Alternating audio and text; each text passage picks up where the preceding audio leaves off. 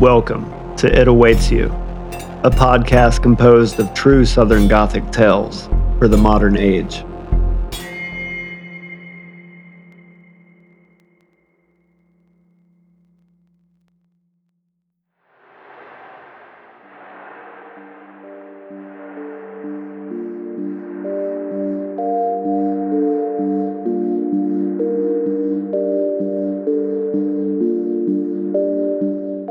You're listening to It Awaits You, a collection of true stories from the loneliest corners of the American South.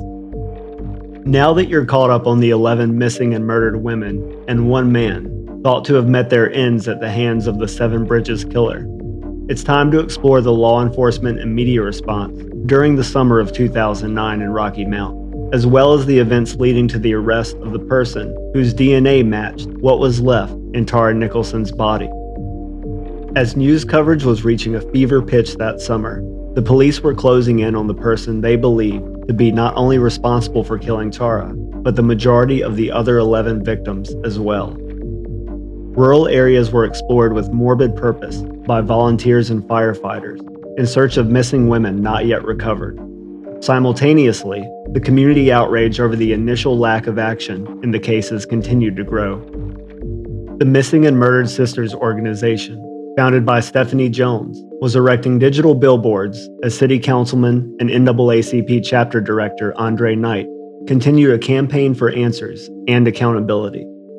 The Rocky Mount Telegram even stepped up its reporting on the missing women with a new young journalist, Mike Hixenbaugh. The victims of the Seven Bridges killer were gaining long deserved attention but they still didn't seem to meet the threshold for the type of quick response you might see from media and law enforcement under different circumstances, with victims from a different side of the literal and figurative tracks than that of the Seven Bridges Killer's victims. Here are some examples of the contrast between those two American realities.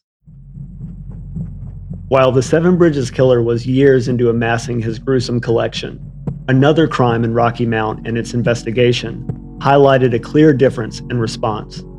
The Meals on Wheels director in Rocky Mount, a well known and active community member, Deborah Cornegay, was stabbed to death in the kitchen of a church as she prepared food in 2007. Her assistant director, Eve Beasley, suffered the same fate alongside Deborah.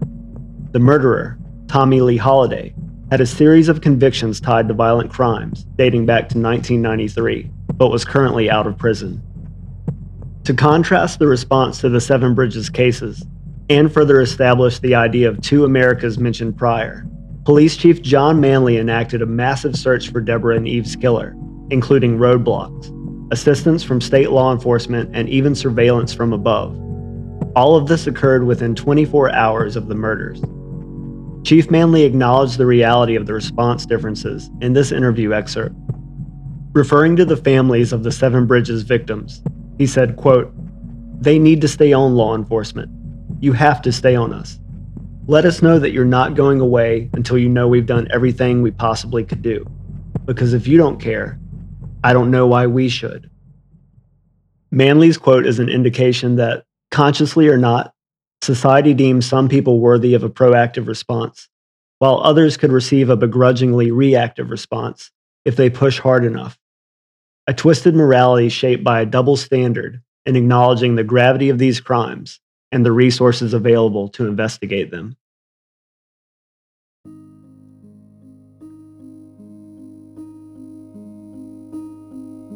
Meanwhile, in August of 2009, true crime entertainment personality and former prosecutor Nancy Grace set up an interview with victim Jarniece Hargrove's mother, Patsy.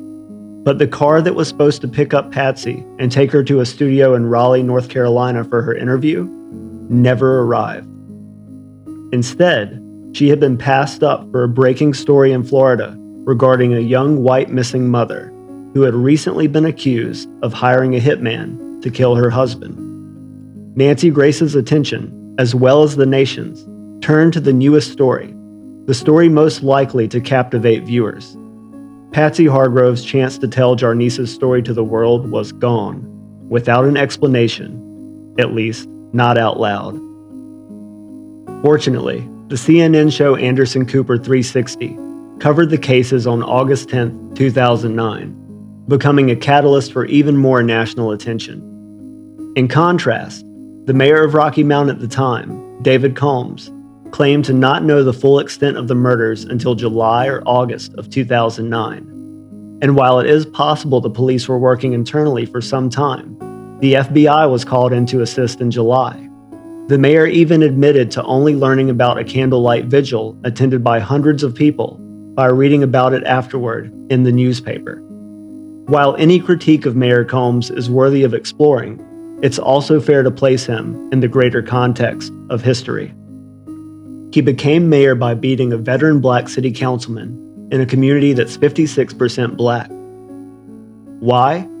Most of his votes came from the Nash County side of the railroad tracks, only receiving 12% in Edgecombe County. How could this level of underrepresentation happen? This situation was actually over a hundred years in the making.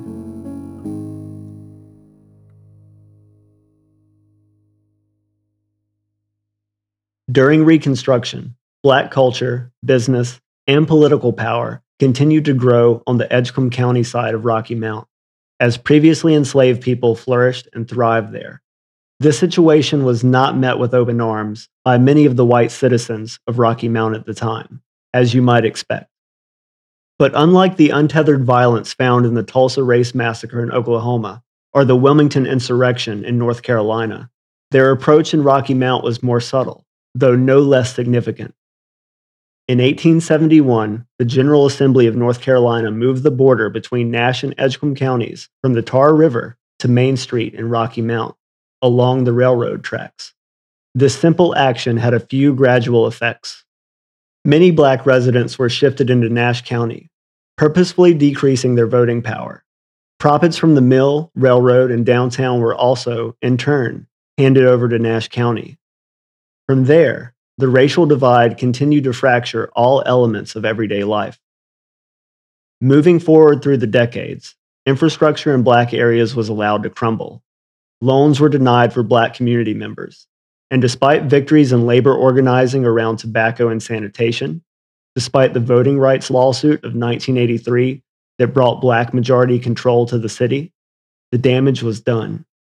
The opportunities for someone who wasn't white or wealthy in Rocky Mount gradually disappeared, as planned.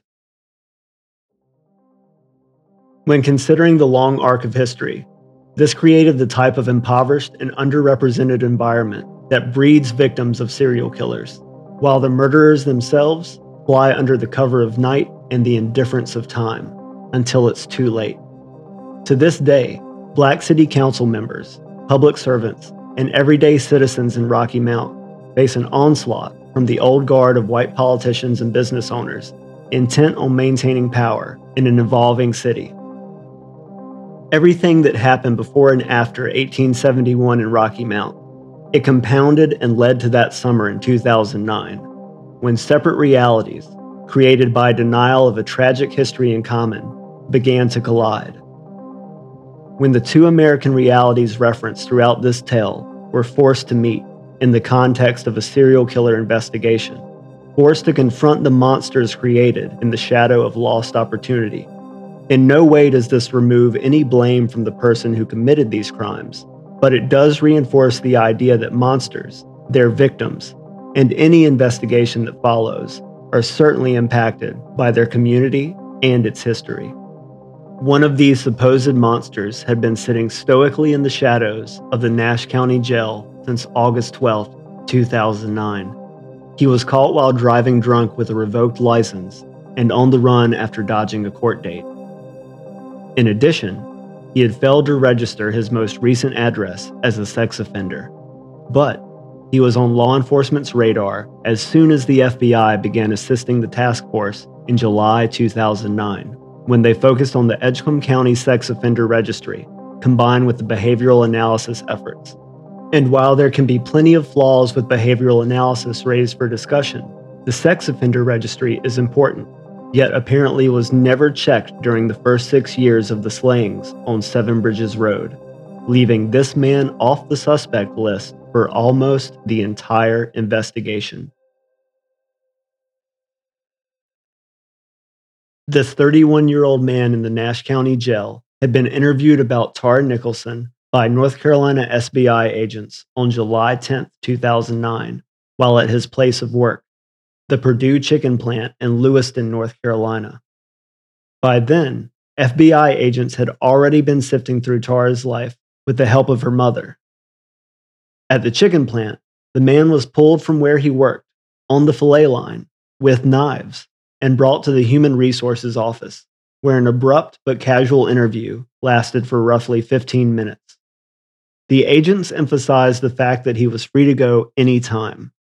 After the man was given a sexual history questionnaire by the agents, he denied recognizing Tara's picture or ever having sex with a prostitute, lies that would soon unravel.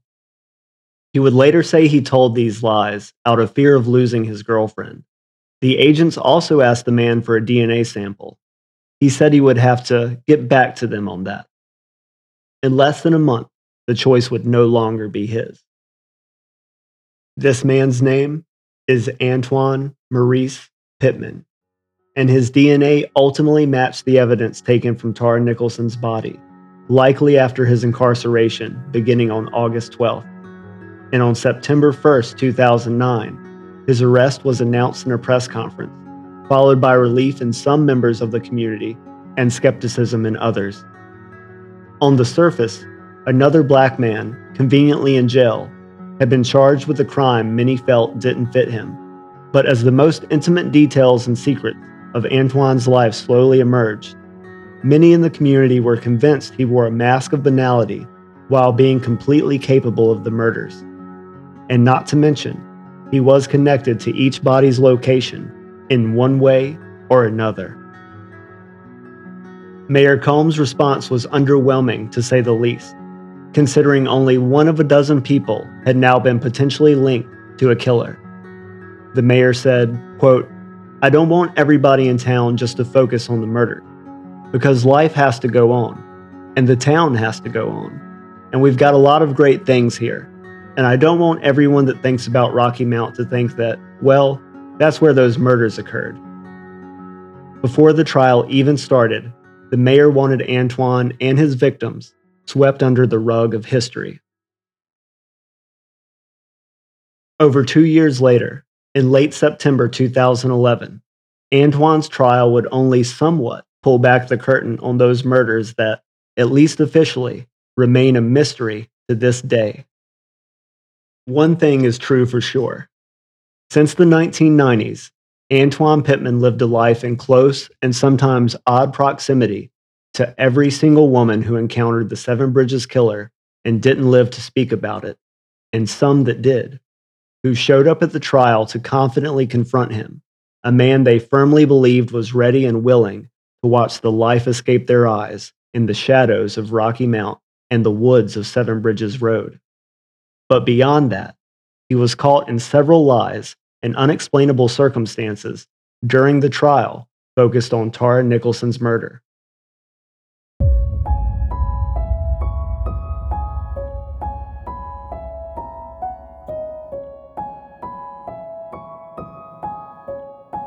In one week, you'll be led through the curious investigative connections made between Pittman's life and each suspected victim before hearing about the trial that would serve to raise more questions about this suspected serial killer's life throughout the early 2000s and beyond.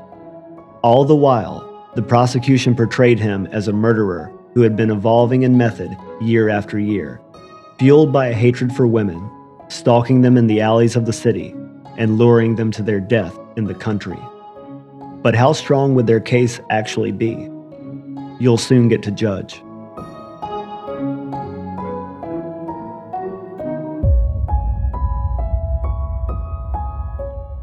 In the meantime, you can find us on social media and get even more content through our Patreon, where your support is very appreciated.